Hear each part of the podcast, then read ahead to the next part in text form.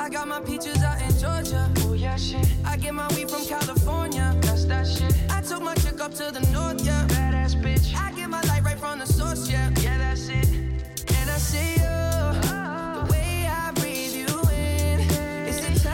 Oj, oj, oj, Peppe. Tillbaks i Los Angeles. 12 timmars resa via Köpenhamn. Ändå går det ganska smidigt. Ja. Eh, Man visar upp eh, att man är testad, man blippar sig igenom. Det är alltid lite nervöst att åka. Det mest nervösa är ju att man är så här, vet personen som står framför mig som bestämmer över mitt inträde, känner den personen till reglerna? Nej, det verkar ju vara ganska godtyckligt. Ja, men det är lite godtyckligt. Alltså tulltjänstemän och sådana saker, eller gränskontroller eller vad det heter, det är inte så mycket att göra. Men det jobbigaste för mig är ju egentligen eh, de som står i check-inen. Som måste ringa samtal och fråga, sin chef som bara, eh, alltså vi kom ju in för att de hittade en stämpel som sa att vi nyss hade varit där. Det var därför de bara, okej det här ser säkert bra ut. Fast vet du vad som är intressant? Jag älskar när du tar oron, för då känner, du, känner jag att jag är befriad från den. Så när du är stressad, då kan jag vara den lugna. Fast jag var faktiskt inte så stressad i eh, den det här tycker gången. jag faktiskt inte heller. Jag Nej. Jag, jag har... Nej, jag, jag jobbar jätte... För jag tycker verkligen inte om flygplans, eller flygplatsscenariot, om jag ska vara helt ärlig. Eh, det, just det där att man sätter sin... Man sätter resan i någon annan människas händer, speciellt i de här tiderna. Men av någon anledning så har jag börjat känna sådär, ah, life will provide, det är okej. Om vi inte kommer med, då är det säkert av ett syfte. Alltså, man kan göra någonting bra av det också. Och vad är det värsta som skulle hända? Att vi skulle vara tvungna att vara i Stockholm några dagar till? Det är inte så farligt. Nej, verkligen. Alltså jag blir både glad och lite provocerad när du säger det där uh, “life will provide”. Mhm. Det är ju bara extremt privilegierade människor som kan säga så. Det, alltså, jag pratar inte om att det här är inte ett mantra som jag tycker att ni alla andra ska ta till er. Det har bara visat sig i mitt liv, för mig personligen. Jag tror inte ens att det gäller mina övriga familjemedlemmar. Nej. Det här är för mig personligen, life will Det är provide. väl det verkligen som där curling-grejen. Det är folk som verkligen sopar mattan framför dig. Ja. Osynliga människor som uh, gör det smooth, livet smooth för dig. Men alltså, jag tycker att det finns en sanning här, för jag tycker, det jag tycker att det är problematiskt när folk eh, sprider budskap om hur man ska tänka, du vet, the secret och allt sånt här. Liksom, om- bara för att det har liksom funkat för några individer, bara för att det har funkat för dem själva. För det betyder verkligen inte att det kommer funka för alla andra. Nej. Eh, jag råkar bara vara en sjukt lyckligt lottad människa. Som, jag vet inte, någon där uppe älskar mig jättemycket. Eller så var jag typ, gjorde någonting jättebra för kristendomen i mitt tidigare liv. Som gör att jag nu bara är superblessed. Men vänta lite, reinkarnation menar du väl inte och kristen, inte kristendomen som Nej, det, de man går inte riktigt ihop. Men det, ja, nej, okej, de går faktiskt Men jag förstår att det är, Justin Bieber är ju otroligt kristen själv, så jag tänker att det kanske är han som fått dig tänka på Gud. Så är det.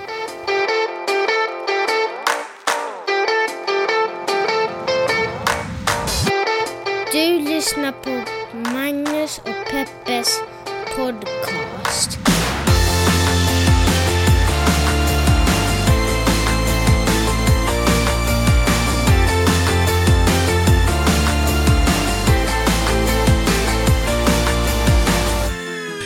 What up internet! Hjärtligt välkommen till podcasten som heter Magnus och Peppes podcast. En liten podcast eh, där vi pratar om stora och små händelser i världen. Och så gör vi det ur ett journalistiskt, feministiskt och eh, ibland också ur ett mediegranskande perspektiv. Eh, Peppe, hur är läget? Det är bra, Magnus! Skönt, hur har jetlagen ätit din själ? Lite, men det är också okej. Det är faktiskt ingen fara med mig. Det var ju någon som pratade om, eh, eh, vänta nu här, vad höra det här? Skitsamma. Eh, det går en kryssning från England till New York som kanske tar en, eller inte en kryssning, det går en båt. Anywho's, eh, från England till New York som kanske tar en vecka eh, att åka över Atlanten den vägen. Eh, och då justerar man klockan en timme varje dag ungefär. Jaha, okej, det Så, att, så det blir en, Ja. en timmes förskjutning. Eh, Och nu minns jag inte vem det var som berättade det här för mig. Jo, men vad fan, det var ju Johanna. Vi åkte, det var ju, okay, whatever. Eh, så. Eh, så jag har börjat, jag tänker så med jetlagen, att om jag kan justera det en timme varje dag, liksom vara uppe en timme senare, ta det piano, inte så höga... Ett misstag som jag ofta gör är att jag så här försöker vända hela klunken nu, liksom. Eh, och då tänker jag också på den här, när, eh, jag vet inte vad det var för tribes, som, när de gjorde turnéer i Europa, eller någonting, alltså så amerikanska ursprungsbefolkningstribes, eh, som åkte, gjorde turnéer i Europa. Då satt de kvar på flygplatsen. Vadå turnéer? Alltså, vad menar Nej, men du? de åker ut och sprider budskapet om eh, deras... eh, Som Jehovas vittnen? Nej, men, lugna dig lite nu. När de, de alltså, ursprung, amerikanska ursprungsbefolkningen, när de går runt och kanske, inte vet jag, kanske pratar i i Bryssel eh, och så här, rädda världen, vi vet, hur- inte fan vet jag, skitsamma. De sprider budskapet om sin kultur. Så då hörde jag att de stannade på flygplatsen när de kom fram. Tills liksom deras själ hade typ hunnit ikapp. För flyget går så snabbt. Så deras själ hinner inte med.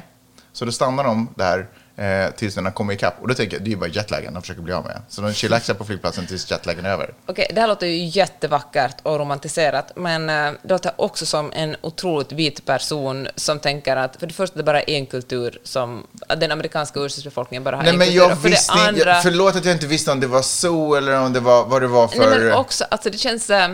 Ja, Eller om det var svartfötter. Jag vet inte vilka det var. Du får ursäkta mig. Anywhos, min poäng är att ta det lite tranquilo. Att inte försöka vända hela ry- dygnets rytm på en natt. Okej, jag Utan köper att, det. att jag har satt upp lite mindre mål för mig själv. Så jag stressar inte när jag vaknar klockan två eller ett på natten och är sådär, åh nej, hela dagen är förstörd. Mm. Jag bara, jag lever med den situationen. Så jag börjar jobba. Acceptans. Acceptans, eh, precis, öppnar upp eh, för att livet kanske inte kommer guida mig på den vägen jag vill, utan man får spela med de spelregler man får. Så istället så klockan två så sitter jag och jobbar lite, klipper lite poddar, tja, du vet. Och sen så gör jag ett nytt försök dagen efter. Jättefint, Magnus. Den här morgonen till exempel, jag är redan uppe vid fem, för två månader sedan var det vid ett. Gud, vad intressant. Men, kom igen nu, spela med mig lite här. Ja, jag- att jag- ta det okej, lugnt. ja, de jag små, det. Du är ju en människa som gärna är sådär, allt eller inget, nu kör vi, vi ska inte sitta här och hålla på. Jag är sådär, myrsteg, sakta men säkert. Vi kommer nog dit förr eller senare. Jag, jag önskar ju att eh, jag hade varit lite mer som du ibland. Tänk vad jag hade varit i mitt liv, i min karriär. Men å andra sidan är jag inte missnöjd. Men du menar, jag kämpar på allt jag kan och bara, bara kommit så här långt. Ja, bara kommit Men så här. du... nej, men du har ju, nej, men du har ju åstadkommit mycket mer saker. Nio böcker, två magistersexamen, ditten och datten, plutten och plätten, medaljer. Alltså du har ju massor. Vad har jag? Alltså, jag har två barn. That's what I got to show for it. Du kan i alla fall knulla. Ja, Förlåt. Men alltså det, våra, eh, jag vet inte om våra, men jag vet ju en mamma som lyssnar på det här. Kom igen nu, lite. Och min faster lyssnar. Anyways, det är inte därför vi är här. Vi är här för att prata om saker som har, som har hänt eh, i världen, eh, utanför vårt sovrum, så att säga. Eh, och eh, ja, men världen är ju i kaos. Eh, Ja. Så ska vi dyka ner i den. gör det. När ska Haiti få en fucking break? Men aldrig tydligen. Nej, det är alltså, mitt, jag, jag blir bara så ledsen. Det som är så olyckligt, alltså förutom att det är fattigt så är det väldigt svårt att återhämta sig när skit händer eftersom ingen annan i världen, annat än några privatpersoner här och där, eh, bryr sig och, och är intresserad. Ingen, ingen, ingen storsatsning går in och hjälper.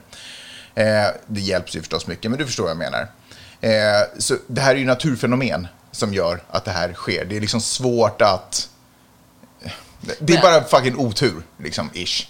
Typ en månad efter att presidenten blev mördad. Alltså det finns ju mycket skit på gång i Haiti.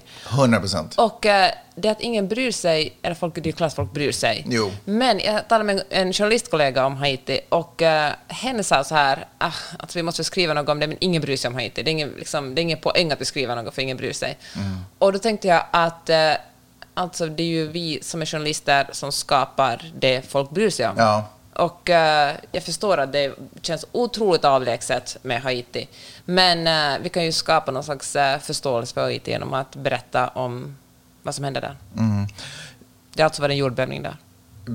Jaha, det var det som hade hänt. Men det är också svårt, tror jag. Vänta, så här. Alltså, om jag vänder på det.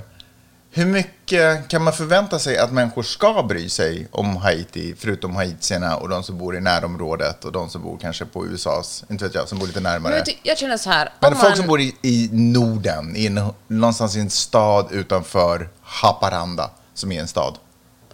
Så här tänker jag, att eh, man behöver kanske inte läsa in sig på exakt alla grejer som händer om Haiti, men bor man i en, ett land med fri press och har lycklig nog att leva i en demokrati, då tycker jag det finns ett litet ansvar att ha koll på vad som händer i världen. Man är Det kanske inte sak. superintresserad av exakt allt, men fan, ha lite koll. Men bygga upp engagemang nog för att hjälpa och stödja, menar jag. Jag har tänkt att man som engagerar sig, liksom donera Jo. pengar till eh, Röda Alltså jag Korset. utgår från att de flesta ändå har hört talas om att det har hänt någonting där. Mm. Det, så pass tror jag nog att större delen av världen är med. Fan, det är svårt det där. Jag tänker att... eh, Ja, är det det? Men alltså, jag talar nu om ett, ett journalistiskt perspektiv. Jag tänker att journalismens uppgift är ju inte att få folk att donera pengar till Svenska Afghankommittén eller, Nej, eller liksom Unicef eller något sånt. Det är liksom de här frivilligorganisationerna, eller liksom non-profit-organisationernas roll. Mm. Men eh, jag tänker att det är en helt annan diskussion. Hur mycket ska man... eh, ja, du som är kristen tänker väl sådär 10 procent. Nej, men, eh, nej, jag, men alltså jag som kristen, nej men jag är inte kristen, vi kan inte skoja om det Peppe. Det blir jättekonstigt, för det är inte fel att vara kristen heller. Nej. Det är, det är som att kristna är del av eh, LGBTQ-rörelsen på något sätt, att det är okej att också vara kristen. Eh, Men skitsamma, nej men, eh, nej, men, jo, nej men precis, det är ju det är inte det jag menar, vad som är journalistikens roll och sådär, utan jag menar bara engagemanget. För vi som jag sa, att världen, det är svårt för dem också att få hjälp att rusta upp det där landet, och det är ett fattigt land i sig. Och det är svårt för dem att få hjälp därför att det finns inte tillräckligt mycket engagemang. Nej, och du tänker vems, vems, eh, ja, vems skyldighet är det att hjälpa dem? Nej, men för, för det är ju ändå en konsekvens av, precis som du säger, engagemanget. Folk vill inte, orkar inte läsa om det för folk bryr sig inte och det är ju för att journalistiken inte har skapat ett intresse kring det. Och när det finns ett intresse kring det och folk blir engagerade och bryr sig om det här, då vill ju folk också hjälpa. Eh, och då blir det också intressantare för politiker att gå in och stödja. Förstår du? Ja, fan, det där är en är ju en katt jättesvår och fråga. råtta-lek. Jag vet, alltså, men jag tycker vi ska ändå hålla journalistiken ute. Jag tänker att, att non-profit-organisationer som Röda Korset till exempel, de får ju kommunicera och det de kommunicerar är ju inte journalistik. Mm. De kan ju liksom publicera, de kan ha sina tidningar med Ja, det kanske är journalistik om de publicerar någon slags kundtidningar, men det är ju ändå, alltså nyhetsjournalistik är väl en annan sak. Och jag tänker att nyhetsjournalistiken kan ju inte existera för att folk att donera grejer eller pengar. Sen finns det liksom, sen finns det ju, som sagt, gud vad jag upprepar mig själv, men andra organisationer Ja. som ska göra det. Men Alltså, fan vilken, eh, det finns ju oändligt mycket platser på jorden som behöver hjälp. Fan, Absolut. svår fråga. Var, alltså, kommer jag från ett land som har kolonialiserat, kolo, Nianiserat. ett annat land, mm. kanske man har en större skyldighet då. Ja, Fan vet jag. Liksom. Sen tror jag att alla mår bra av att vara generösa. Så tänker att när man gör det inte helt altruistiskt, utan det är faktiskt eh, också för att eh, man känner sig som en... Jag tror att man blir... Jag tror att man blir lycklig av att vara lite generös. Jag tänker att kanske man gör det lika mycket för sig själv som för någon annan om man donerar pengar. Mm, så är det. Eh, jag känner att eftersom det är ju en av de stora grejerna som har hänt, naturligtvis den katastrofen, men sen en annan sak som är på tapeten överallt och som jag ser finska hiphopstjärnor bara, åh, det här är en stor och viktig fråga och det är ju naturligtvis Afghanistan eh, och det kaoset som råder där.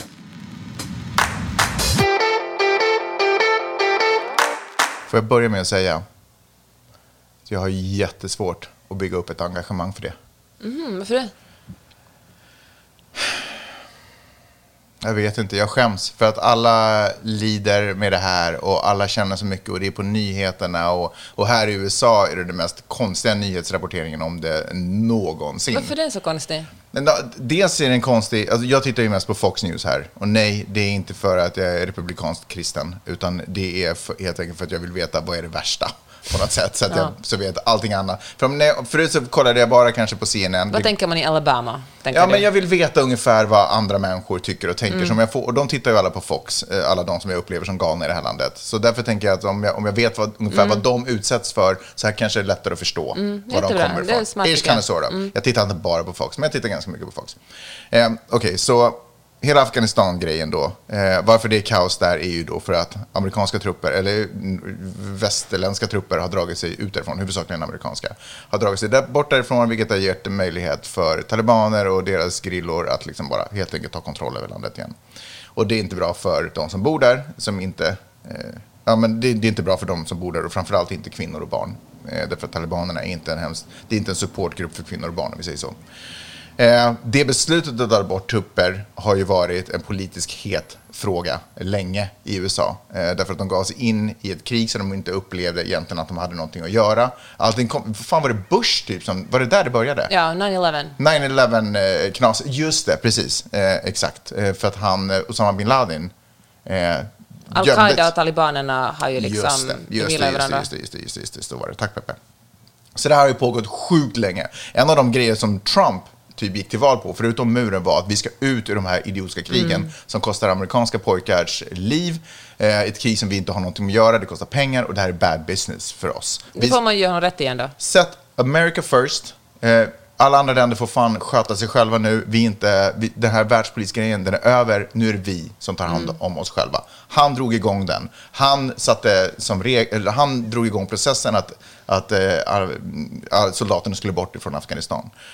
När sen det nya valet kom så var ju det ett sätt för Demokraterna att på något sätt fånga upp de här lite velande rösterna var att det stödjer vi. Ish, kind of sort of. De sa det kanske inte rakt ut, men det var en, en strategi att sådär, vi ska absolut inte vara och kriga på platser som inte vi har någonting med att göra. Och vi, ska, vi ser absolut, amerikanska liv är också viktiga för oss. Så vi stödjer det här, att vi ska eh, successivt dra oss ut därifrån. Till saken hör ju att de som verkligen krigar med krigen, det är ju inte de som har det bäst ställt i USA, utan går man med i armén så är det ju ofta för att eh, man får väl en gratis college, alltså staten betalar ens utbildning om man går, så det är ett sätt att helt enkelt kunna få en vidareutbildning, eller ett sätt att få jobb om man annars inte har jobb, och känna sig lite patriotisk. Det har ju varit en klassisk strategi för militärmakt överhuvudtaget, att för att få soldater så ger man dem en platt mark eller någonting så att de får en, liksom, en chans att kunna bygga upp ett bättre liv. Och vilka är det som behöver ett bättre liv? Jo, de som har ett sämre liv. Så därför har det alltid riktat sig till till dem. Anyway, så, eh, så Biden fortsatte lite på processen att så här, vi ska ha en, en plan för hur vi kan dra oss ut. Nu gick det dubbelt så snabbt som den planen som han hade sagt. Eh, Jag vet inte om det var till hans ära eller inte, men det har då resulterat i att helt plötsligt så finns det inga soldater som kan behålla Att ta ut soldaterna. Ja. De, de har regnat ut, de skulle varit kvar lite längre, men de regnade verkligen Mm. ut därifrån. Som en tsunami skälldes de ut därifrån. Så, vilket betyder att det skapar naturligtvis ett stort hålrum. Anywhos, min poäng är rapporteringen då, eller det jag ska komma till är rapporteringen. Så nu får ju Biden otroligt mycket kritik av de här Fox News-journalisterna eh, och experterna. Men för några år sedan, några år sedan, för typ ett år sedan, så var det det som de stödde Trump i, att vi ska få ut dem. Så de har ju liksom flippat på en femöring, vilket för mig är sådär, hur kan inte folk som tittar på Fox News bara gå omkring och skrika bara vad fan är det som händer? Vi stödde ju, för de har väl Fast- hört, måste ju ha hört sig själva säga det här Fast också. grejen är ju den att uh, alltså, en stor majoritet av amerikanerna stöder ju att ta bort uh, armén, från, amerikanska soldater från Afghanistan. Det finns ett jättestort Mm. stöd för det. Men det som Biden ju är kritiserad för, nu står jag kanske inte på Fox News sida utan att ha sett ett, en enda, ett enda rapportering därifrån, är ju att uh, det, kött, det gick så fort, det fanns liksom ingen plan för det. Biden hade ju räknat med att, man skulle, liksom, att talibanerna på sin höjd skulle ta över efter tre månader, så att de som måste evakueras måste evakueras. Och liksom, det men talibanerna tog över landet på mindre än en vecka. Och det är väl det han är mest, mest kritiserad för, att det, alltså, att det bara blev kaos. Ja. Ett otroligt kaos. tappade bollen liksom lite så. Okej, bra. Ja, men då, då, okej, då, då förstår jag väl kanske lite, så de kanske ändå är av eh, åsikten att det är bra, eller tanken är bra att vi ska ut därifrån, men det är inte på det här sättet. Det Nej. gjordes fel. Sen försöker ju Biden försvara sig med att säga att det finns inget bra sätt. Alltså, det blir kaos oberoende. Men, eh, och det är ju svårt att liksom, ja, det fattar man ju, men riktigt så här mycket kaos och riktigt så här brutalt. Det är ju fruktansvärda bilder man ser därifrån. Folk som eh, kläms igen, alltså som försöker åka med plan, militär, amerikanska militärplan och liksom blir krossade och de drar, den planen drar in sina däck liksom i flygplanskroppen och liksom folk som hänger kvar på flygplan och faller ner mot sin egen död och spädbarn som sträcks över staket bara för att man vill bara rädda sina barn. Alltså den dödsångesten som bilder och reportage osar om som kommer från Afghanistan är ju liksom fruktansvärda. Ehm, Jag tycker det är svårt med Afghanistan, för, jag verkligen, för mig har det varit lite så här Israel och Palestina. Liksom, under de sen, ända sedan jag liksom pluggade statsvetenskap har jag försökt liksom dyka ner och fatta vad som händer. Men det är fan så... Ju mer jag läser, desto mer komplicerat blir det. Alltså, britterna har ju varit där rådda, Sovjetunionen har varit där rådda, sen kom, eh, sen kom USA, har varit där de senaste 20 åren, och, liksom, och nu är Kina ju på väg in, för det finns ju en massa feta mineraler i Afghanistan som kineserna är intresserade av. Jag läste en intervju med en, eh, en eh, fredsbevarare som hade, som hade besökt Afghanistan och så hade han frågat, liksom, och, så de suttit i en sån här vit jeep som de åker runt med. Och, och eh, vägarna är ju vanligtvis åt helvete där, förutom en super, liksom den, den slätaste och smoothaste vägen man kunde åka på. Och han bara, vad är grejen med det här liksom? Efter att vi liksom guppade omkring i öknen i, i en vecka, nu åker vi liksom, det är som att liksom glida fram i en Tesla här. Och då hade han bara fått svaret att nej, nej, men det är kineserna som har byggt den här vägen in till mineralgruvan för att eh, ja, det är värdefullt. Allt som finns där är värdefullt och då ska det finnas bra vägar. Så att nu börjar ju liksom nästa epok, talibanerna och kineserna. Och kineserna är väl inte superintresserade av mänskliga rätten, rättigheter. De har ju sett med ursäkta hur jag drar 1,3 miljarder människor över en kam, men man har ju sett hur de behandlar uig- uigurerna i sina har liksom egna koncentrationsläger, så de bryr sig kanske inte så jättemycket om kvinnors och barns rättigheter. Nej. Så de kanske till och med får en ganska bra relation med talibanerna. Ja, men de hade den. De har liksom fört eh, diskussioner med talibanerna redan nu. Och i Kina har ju kommenterat och sagt Där att... tanken är lite så här, you do you. Så, Ja, och så officiellt har Kina sagt sådär att men vi måste ge dem en chans att, för talibanerna har ju själva hållit- hållit värsta liksom, propagandan. De säger sådär att nej, nej, vi kommer, kvinnor kommer att fortsätta utbilda sig och, och vi hoppas att det här ska ske fredligt. Det de ser utåt. Sen när man ser liksom reportage, nu finns det ju knappt några journalister kvar i, i Afghanistan, men det som de har rapporterat är ju allt annat än fredligt och allt annat än respekt för kvinnor. Alltså folk dömer sina, alltså folk dömer sina liksom, man är livrädd för att, att ha haft någonting upp med västerlänningar, alltså folk som raderar sina sociala mediekonton och raderar alla mejlar, liksom bränner upp sina kvinnor som har studerat vid universitet, bränner upp sina diplom eftersom de är så rädda för att bli mördade för att de har försökt få en utbildning. Det är så jävla, alltså det är så fruktansvärt. Alltså jag, jag fattar, alltså jag, Äh, jag, har liksom inte, jag tänkte tänkt så, det är så hemskt. Jag kan liksom inte riktigt släppa det som händer där nu. Och det värsta är liksom att det här är ingenting som man läser om att gud vad hemskt det var som hände för 50 år sedan. Utan jag tycker nästan det mest fruktansvärda är att det sker liksom i realtid. Att medan vi sitter här i Santa Monica händer det exakt nu där. Mm. Jag förstår det. Och nu då tillbaka till där jag började, att jag inte riktigt kan känna ett engagemang för det här. Alltså jag förstår det fruktansvärda, men det, det är ju inte den enda platsen på jorden där kvinnor och barn utsätts. Och Ja, har, det är den tredje har, värsta. Pakistan och Demokratiska Ja. republiken Kongo är lite värre, men liksom... Nej, men det handlar inte om vä- värre. Det finns ju många saker som är mindre, som inte är i topp tre då, men som fortfarande kan vara frukta, fruktansvärda platser för kvinnor och barn och där det är ett elände och fucking mardröm att leva och bo i. Eh, och allt den här, alltså, det är, ju, för det, är ju alltid kvinnor och barn som blir de första som offras i, i sådana här konflikter och, och situationer. Och allt det här är ju inte, till skillnad från Haiti, där det är en jordbävning som har skapat mycket av katastrofen. Sen förstås, som jag sa, att det faktum att man inte kan återhämta sig så lätt är ju också är ju en mänsklig faktor. Men där var det en naturkatastrof som slog igenom. Eh, det här är ju, allt är ju man-made. Allt det här är man-made på något sätt. Det är stormakter som har sprungit in och slaktat och förstört och alltihopa. Och och, och nu är det en, annan. Alltså, jag, liksom, jag tycker att det är fruktansvärt och tragiskt, men det här är ju också vad människan är. Alltså, jag vet inte, jag kan inte... Jag kan inte... Jag, jag får inte... Jag kan inte liksom...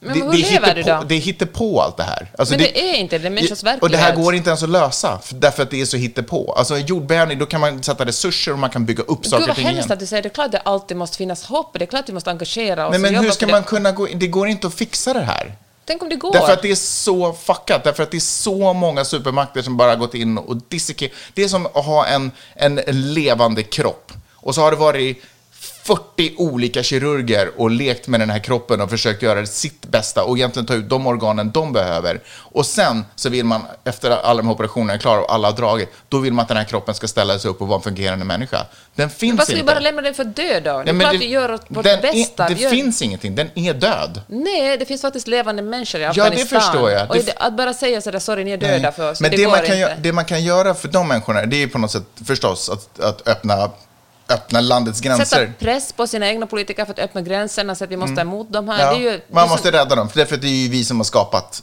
kaoset. Ja, där. det är fruktansvärt att tänka att ni, det här liksom, ni är döda för mig eller ni, det här är omöjligt att fixa. Det, är ju alltid, det finns ju alltid någonting man kan göra och det är väl liksom... Fast vänta, missförstå mig rätt. Jag pratar ju inte naturligtvis om de kvinnor och barn som försöker fly för sina liv. Och förstår, de, de kan jag känna ett engagemang för. Eller jag kan, jag kan känna för dem, rättare sagt. Men det finns ingenting jag kan göra för de människorna. Jag kan inte skicka pengar för det kommer gå rakt till talibanerna. Vad är det jag där? kan, Det stämmer ju verkligen inte. Du får, alltid, du får inte säga sådär. Vad det kommer att gå rakt till talibanerna. Nej, men hur, vad, det finns ju inga kontroll, det finns ju inga, alltså vem, hur Du ska... kan ju stödja organisationer som jobbar för att eh, de ska få ut unga människor därifrån. Herregud, det är ju fru, att om du säger så det där är liksom borderline liksom Sverigedemokratiskt. Det är ingen vits att hjälpa dem för allt kommer att gå till, dem, till talibanerna ändå.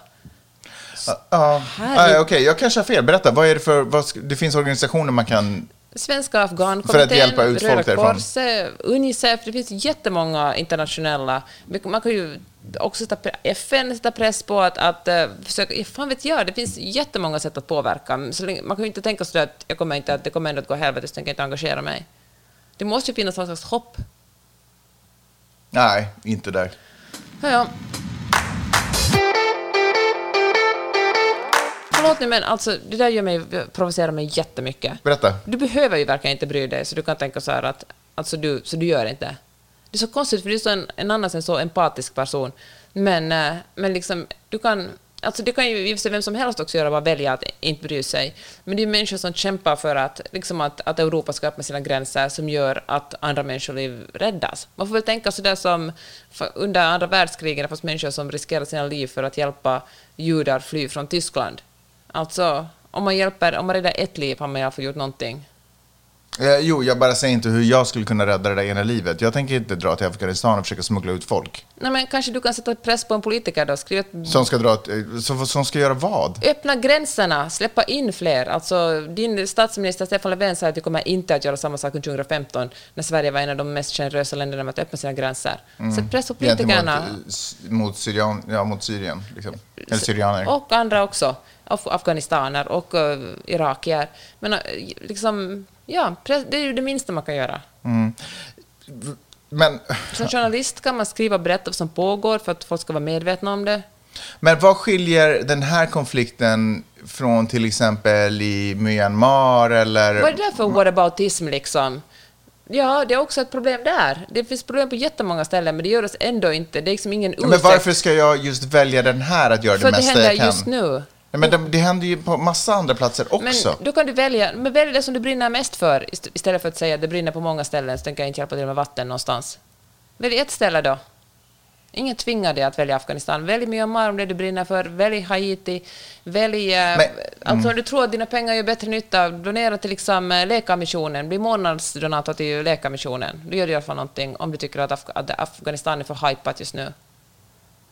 Alltså jag menar inte att det är hypat och sådär, men jag, jag känner att folk blir liksom... Folk går inte omkring med ett engagemang hela tiden. Så man behöver de här boosterna. Då bara, åh, nu är det här en viktig fråga. Så den här skit har ju pågått hur länge som helst. Liksom. Men då är det väl är bra att man blir påminns om vad som Jag händer. menar, talibanerna har ju haft områden i Afghanistan också där kvinnor har blivit liksom... Men jag förstår inte Och- varför det är ett argument till att inte engagera sig. det är inte ett argument, argument att inte engagera sig, men det blir provocerande och svårt för mig att hantera när det plötsligt nu är extra viktigt. För att nu händer ju någonting ju väldigt radikalt. Det har ju varit viktigt hela tiden, liksom, på något sätt. Fast nu är det ju väldigt dramatiskt där. Samma sak i Haiti, det är ju väldigt dramatiskt där just nu. Mm. Alltså det är väl ingen dålig sak att, att, att det lyfts upp på ytan att det är problematiskt där just nu.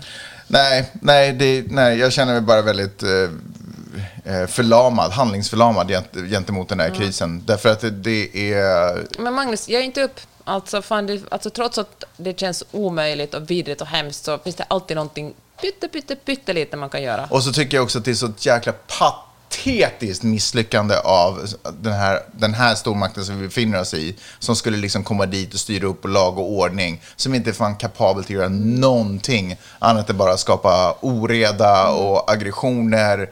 Och kan liksom inte, det spelar ingen roll hur high-tech eh, öronsnäckor de har för att kunna skjuta minimissiler på, från kilometers avstånd upp i luften. De kan inte göra ett skit. De kan inte stabilisera någon någonting. De, kunde inte skapa, de skulle starta en ny, eller liksom inte starta en ny regering, men stödja en ny fredlig demokratisk process. De är inte kapabla att göra ett skit. Jag tycker det är så jäkla patetiskt. Och nu ser man bara det rämnar. Och det är nästan som att det är nästan som att, oj, vilken, kolla vilken gullig fågel som sitter på vår balkong. Ja, skitsamma, förlåt. Eh, Det är nästan som att jag skulle vilja se... eh, Som att jag skulle vilja att världen såg... Nej, fan, jag vet inte vad jag ska säga. För att i USA så slår man ju ändå bara ifrån sig och så är det bara som att det vore, någon, som att det vore Bidens fel att det är så här. Och, och det är förstås, han är ju ledaren just nu, så det är klart att han är ansvarig för, ytterst ansvarig för det som händer just nu. Men det är på något, jag vet inte, det är en lång process av sådana otroliga misslyckanden. När de alla glider runt här i det här landet och tänker att de är så otroligt fullkomliga, kompletta, att de kan styra upp vilken situation som helst. De kan inte göra någonting, de kan gå in och skjuta människor, sen kan de dra. Och ingenting har blivit bättre av det. Så att jag på något sätt skulle vilja se det här misslyckade spelas ut framför deras ögon.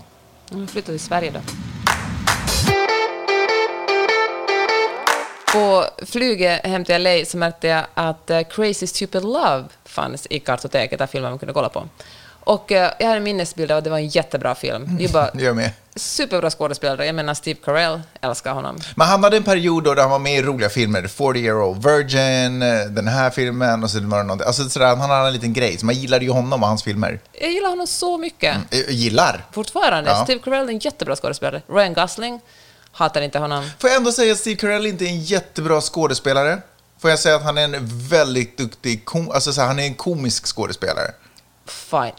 Hur som helst, du får vara hur kritisk du vill. Jag gillar Mm. Däremot honom. en annan tjej som är med i den filmen, jätteduktig skådespelare. Du menar Emma, Tam- Emma Stone? Emma Thompson.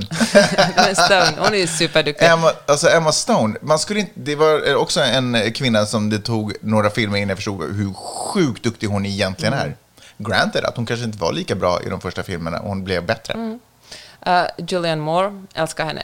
Hur som helst, många bra skådespelare, men en ganska dålig film alltså. Ja. Den är egentligen, vet du vad det roligaste med den är? Den handlar alltså om, om eh, en eh, man, en, en, ett par som har varit gift jättelänge, och så handlar det om en, en kille som är en playboy. Han, är, han ligger med jättemånga kvinnor och eh, han har ett, en teknik för hur man ligger med kvinnor.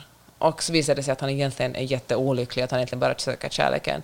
Och så är det en familjefar som är jätteolycklig för att hans äktenskap går åt helvete och den här playboyen lär upp den här äkta mannen att bli en womanizer. Var det en bra pitch? Nej, Hur skulle du beskriva den då? nej men vi, det, den, Shit samma. Det som är i alla fall roligt är när Ryan Gosling gör en makeover på Steve Carell. Ja, exakt. Eh, Okej, och, och och det är den delen av filmen som, som, bara, som man tror, när man har sett den förut, för det är det som blir starkast Ja. minne, man tror att det är det filmen är, Ja. men sen så visar det sig att det är bara 20 minuter av filmen. Exakt. Och sen är det bara... de- Den är bara dålig. Sen är det bara dålig. Alltså, det Ja. bara massa konstiga vändningar och, Och jättedåligt och- manus Ja. och supertråkig. Vilken jävla besvikelse. Ja. Men, Men de 20 första är värt att se hela filmen. verkligen. Men som en liten varning, eller eh, tips för er som kanske sitter på ett flyg snart, eller får den i famnen, den här filmen, se de första 20 minuterna, sen Mm. kan ni släppa den. Hur som helst, det var ett citat som, som fortfarande håller. Det är när Ryan Gosling, som spelar den här uh, womanizern, säger en sak åt Steve Carell. Han säger så här. Right? The war between the sexes is over, and we won. Okay? We won the second women started doing pole dancing for exercise. Fy fan vad deppigt. Vet du vad det är så deppigt? Ja, det är För sant. Ja, det är jobbigt när man hör sanningar från en 10 eller 15 år gammal eh, komedi. Ja, man tänker hela tiden att nu har eh, tiden gått vidare, vi är mer jämställda, allt är lite bättre nu. Men fan, folk gör fortfarande pole dancing. Så är det. Peppe, kommer ihåg The Summer of 69? The Summer of Love. Woodstock, San Francisco, vi var där, vi var unga, vi var kära. Nej, jag skojar bara. Ursäkta, Woodstock var inte i San Francisco. Nej, just det. Gud. Kanske. Woodstock var i Woodstock. Tänk att man alltid måste skämmas för dig. Men det kändes som en San Francisco-grej Mm. på något sätt. Skitsamma. Den här gamla klassiska festivalen Woodstock som har gått till eh, historien som eh, en av de mest spektakulära musikupplevelser och generationsupplevelser man kunde ha upplevt eh, om man var en hippie på 60-talet. Jimi Hendrix, det då alla som var någonting spelade och uppträdde där. Det du kanske inte visste är att det är inte enda gången som Woodstock har uppförts. Faktiskt några gånger under, det tog några, eh, säkert kanske något decennium innan det gjordes därefter. Men sen så sakta men säkert försökte arrangörerna att eh, med jämna mellanrum klämma ihop en, en liten Woodstock, framförallt under 90-talet. Det finns en dokumentär ute på HBO som heter Woodstock 99 som är otroligt spännande att titta på av flera olika anledningar. Men det som gjorde att jag tyckte och verkligen ville se det, jag läste någon recension om det någonstans, jag kommer inte ihåg vad det var, men det som gjorde att jag ville se den var för att den handlar väldigt mycket om ett 90-tal som jag liksom i retroperspektiv känner igen, men som jag absolut inte förstod. Jag blev 20 eh, under 90-talet. Så 90-talet är liksom ett viktigt decennium för mig. Men början av 90-talet, det jag inte hade förstått är att början av 90-talet skiljer sig otroligt mycket ifrån slutet av 90-talet. Och slutet av 90-talet är egentligen min starkaste period, för då har jag, då har jag liksom passerat 20 eh, och jag har börjat närma mig liksom typ 30 nästan, eller säga i mitten på 20-talet. Eh, när jag gick i skolan på typ 80-talet, när jag gick i grundskolan på 80-talet, så var det väldigt mycket politiska samtal upplevde jag. Vi pratade mycket om samhället kände jag och det var liksom väldigt mycket fokus på rasism och vi liksom diskuterade väldigt mycket de sakerna. Jag vet inte om man gör det längre i skolan, men jag upplever nu när jag tänker tillbaka på det att vi hade liksom viktiga samtal. Och jag upplever att det här levde med in i början på 90-talet. Till exempel musikaliskt sett, och det här är också ett band som nämns i den här dokumentären, Nirvana, ett otroligt liksom socialt medvetet, samhällsmedvetet verkligen. band. Till och med liksom hiphop var eh, hade budskap. Jag menar, Tribe Called Quest och till och med lite aggressivare hiphop skulle man kunna prata om. Kanske eh, band som Public Enemy. Otroligt politiskt engagerade. Liksom. Så det var en, en, liksom en tid då man skulle brinna för frågor. Jag gick, till, jag gick omkring med Malcolm X-caps och försökte engagera mig. Alltså, men man, Det var politiska budskap, förstår du vad jag menar? Hur naivt och fjantigt den låter idag och känns, för att inte tala om det. Sen så minns jag en tid i slutet på 90-talet. Då snackar vi om band som Limp Bizkit. Vi pratar om band som eh, eller Eminem blev stor då också. Eh, Kid Rock. Och det jag tycker är så ah, fascinerande är att om vi tar just de tre till exempel profilerna, musikstil som jag ändå har rört mig lite runt, så är de nästan natt och dag jämfört med början. Och det här är allt inom ett decennium. Så jag tycker att det är så otroligt intressant, och det tycker jag också den här dokumentären lyfter fram, hur från eh, ett, en social medvetenhet och socialt engagemang så går man liksom till, så blir det på något sätt bara ren aggression och eh, noll politiskt budskap. Eh, den här festivalen som Woodstock 99 handlar om eh, var en festival där, som utspelar sig då Woodstock 99, eh, året 99, slutet på 90-talet. Och någonstans så kulminerar 90-talet i det här. Banden som man bjuder in är Korn, eh, det är massa sådär eh, metallband, Metallica spelar, väldigt mycket aggressiva liksom, band eh, som inte pratar om, om man till exempel... Kid Rock var det där också. Kid, ja, men Kid Rock var där också. Limp Bizkit var ju också där. DMX var där. Eh, och, Rage Against the Machine. Ra- ja, som i och för sig nog är ett politiskt... Eh, Ja, alla var ju inte åt helvete. Nej. Alltså Offspring var där också och det finns en scen där sångaren i Offspring, det gjorde mig lite glad för jag kommer ihåg att jag gillade Offspring ganska Mm. mycket på 90-talet, där han säger sådär, för kvinnor har på, man, folk är på crowdsurfa, och Mm. så var det, sa han sådär att jag ser att många av de kvinnor som crowdsurfar, att ni bara tafsar på dem, sluta tafsa dem, rör inte de här kvinnorna, det är otroligt obehagligt att ni bara sträcker era händer efter dem. Mm. Jag tänkte att det fanns en, alltså allt, ja, allt var inte åt helvete, men det mesta på just den här festivalen var åt helvete. Mm. Men det som på något sätt, det jag inte får ihop och det jag inte förstår är varför... För det var ju bara, den här festivalen i publiken, det var typ bara unga, vita, Fraternity Ja, män, ja, alltså. exakt. Vita män som just började college. Ja, och det jag undrar är varför blev de så arga plötsligt? För de var ju alla typ i min ålder där. Du, kunde, du kunde ha varit där. Jag kunde typ ha varit där.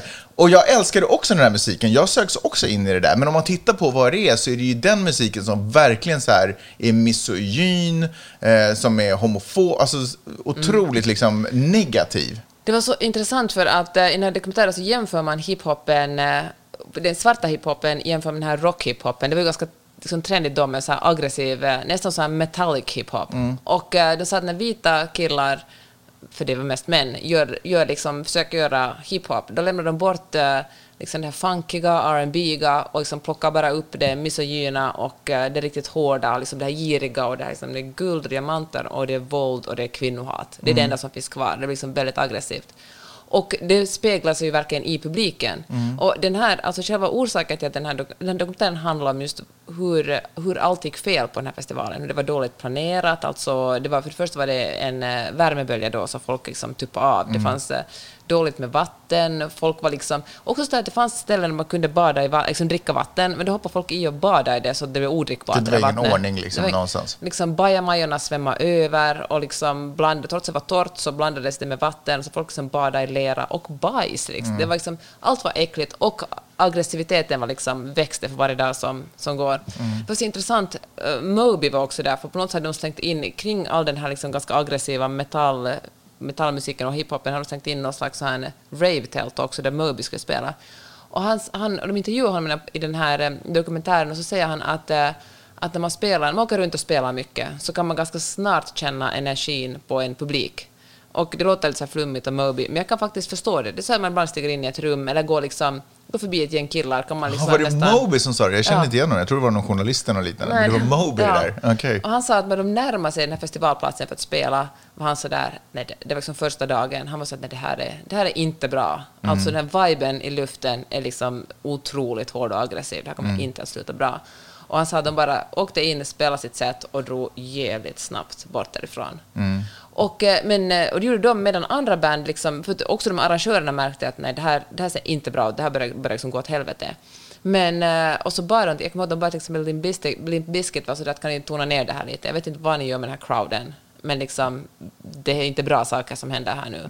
Och eh, jag vet inte om du kände som man, men som kvinna, när jag ser de där arga vita männen, fy fan vad panik. Alltså, det som jag tänkte genom hela den här konserten var sådär att åk hem, åk hem, kan ni snälla åka hem? Alltså, jag får så här, alltså jag får nästan, då sitter jag ändå ganska tryggt, väldigt tryggt på avstånd på andra sidan av en skärm och ändå får en, känner jag den där paniken med de här aggressiva snubbarna som sparkar och slår och tuttar eld på grejer och liksom, och tänk dig, och det var ju som sagt, alltså det var liksom så sinnessjukt många, alltså det var så stort, det var som en gigantisk, det var som det var som alla finlandssvenskar skulle, alltså jag tror det var 350 000 människor, så mer än det skulle samlas på ett ganska litet område, där alla är jävligt förbannade.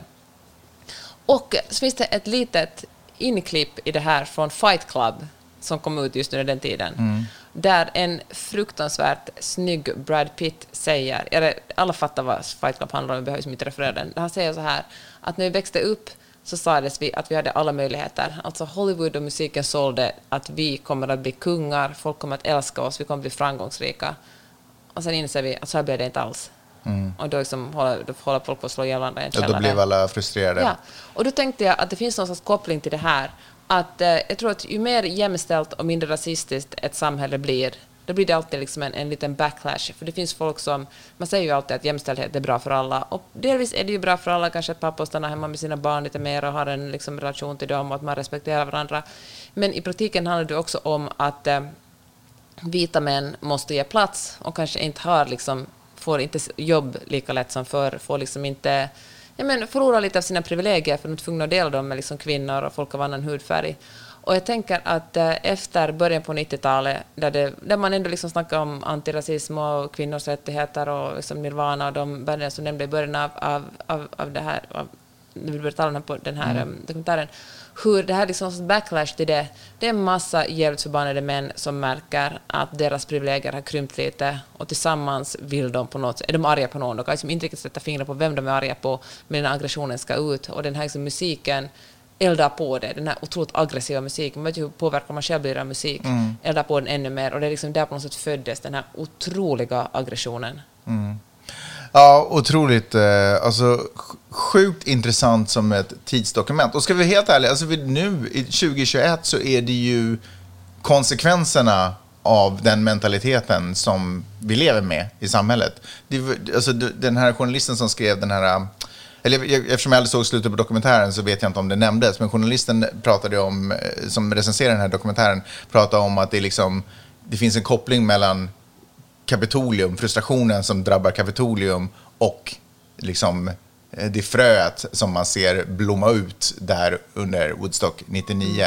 Hur den här aggressiviteten och den här känslan att det här personliga misslyckandet inte längre är ett personligt, eller är så svårt att ta till sig så man skjuter ifrån det och låtsas som att det inte är ett personligt misslyckande, att man inte, som inte själv behöver ta ansvar för det, utan det ligger någon annanstans, att det är någon annans fel och det är någon annan som ska straffas för att jag inte har kommit dit jag vill eller för att världen inte Du tänker blev... att, att Trump verkligen satte ord på den här känslan? Han pratade till samma generation. Alltså de som, var, de som var knappt 30 då, som var, lite, som var mitten på 20 då på den där festivalen, är ju idag 20 år äldre. Fair enough, men både Kapitolium och nu tänker jag på Charlottesville, de här Jews will not replace us, kommer du ihåg de här unga männen med ticket torches? Mm. Det här gäller ju också den generationen, alltså det gäller ett, Ja, men det har ju inte blivit bättre ett efter. nytt gäng 20-åringar. Precis, det har ju inte blivit bättre efter. Eh, det har ju inte kommit positivare vibe. Det har ju inte kommit en ny... Det har, pendeln har ju inte svängt tillbaka som den gjorde, som, som den gjorde i, i liksom början på 90-talet. Då var den ju på andra ändan. Och sen, den har liksom inte svängt tillbaka. Det har inte kommit en ny politisk medvetenhet på samma sätt. Har det inte det? Alltså, handlar det... Ja, jag- fan, ja, jag, jag tänker att det här är liksom bara en ny, kanske inte en ny generation, men samma generation och en ny generation som tvärtom reagerar mot att, eh, att allt fler liksom, latinas, svarta kvinnor tar plats i USA. Och det är liksom på något sätt ett, en ny... Alltså, på samma sätt som Limp Bizkit gav utrymme och liksom, nu ska de inte kanske få hela sk- skulden för det här, men liksom, ja, de får symbolisera liksom, de här aggressiva metallbanden och den att på samma sätt liksom gav Donald Trump och liksom en, en röst och liksom alltså ett, ett, ett öppna på dörren för den här, sa att det är okej att känna så här aggression. Och det var kanske den här musiken gjorde på den tiden. Släpp ut er aggression. Trump kom och gjorde samma sak, släpp ut er ag- aggression. Liksom. Och det är tillåtet, man måste legitimera den på ett annat sätt som, man inte, kunde, som inte kunde göras liksom under, när Obama var president i USA till exempel. Jag tänker på det här, alltså Hanna Rosin som bland annat har på den Invisibilia som eller hade för hon kanske gör något annat nu, som är jättebra. Hon skrev en bok som heter The End of Men som kom ut för ungefär tio år sedan. Och den handlar om hur det The män handlar om hur kvinnorna är bättre utbildade än männen. Nu för tiden det är liksom fler kvinnor som har en bachelor degree i USA än män. Hur det är flest män som är men är ensamma, alkoholiserade, män har svårare att få jobb än kvinnor, hur liksom kvinnorna har gått om männen. Och jag tänker att det här är också en, en reaktion på det, att man helt enkelt märker att det finns liksom andra som om man är en vit privilegierad man inte känner att de förtjänar det. Man tycker att man själv är den som förtjänar det, ska gå bra för. Och så kommer det en massa som inte är som en själv, som har liksom befunnit sig under en och, och åker förbi en och tar liksom det som man tycker är ens rättmätiga plats. Och det liksom väcker just den här aggressionen som, som Trump öppnar upp för. Om ni har möjlighet, titta på den här dokumentären. Den, är, den, den öppnar Jag tycker inte att den pratar om någonting konkret. Man skulle kunna titta på den som ett misslyckat eh, f- festivalarrangemang. Men det finns så många, otroligt många nivåer. Och det är så otroligt intressant att se just all, i underhållningsbranschen hur, eh, hur så mycket aggressivitet också där som liksom i form av actionfilmer och sådär. Men hur mycket liksom, aggressivitet som pumpades ut där. Fight Club är ju jättebra. Jag ska fan se om den här filmen. Ska vi se den ikväll? Jag tror att det är ett tidsdokument på Ja. ett annat sätt nu. Som eh, ska Jag vill säga, Brad Pitt, fy fan vad snygg han var där. Edward Norton. Mm. Också otroligt snygg Ja, han går faktiskt. inte av för några hackor. Hörni, eh, ska vi runda av där? Kanske det. Ja. Tack för att ni lyssnade. Roligt att vara tillbaka. Det är så roligt att vara tillbaka. Vi hörs snart igen. Det gör vi. Kram bra. Hej.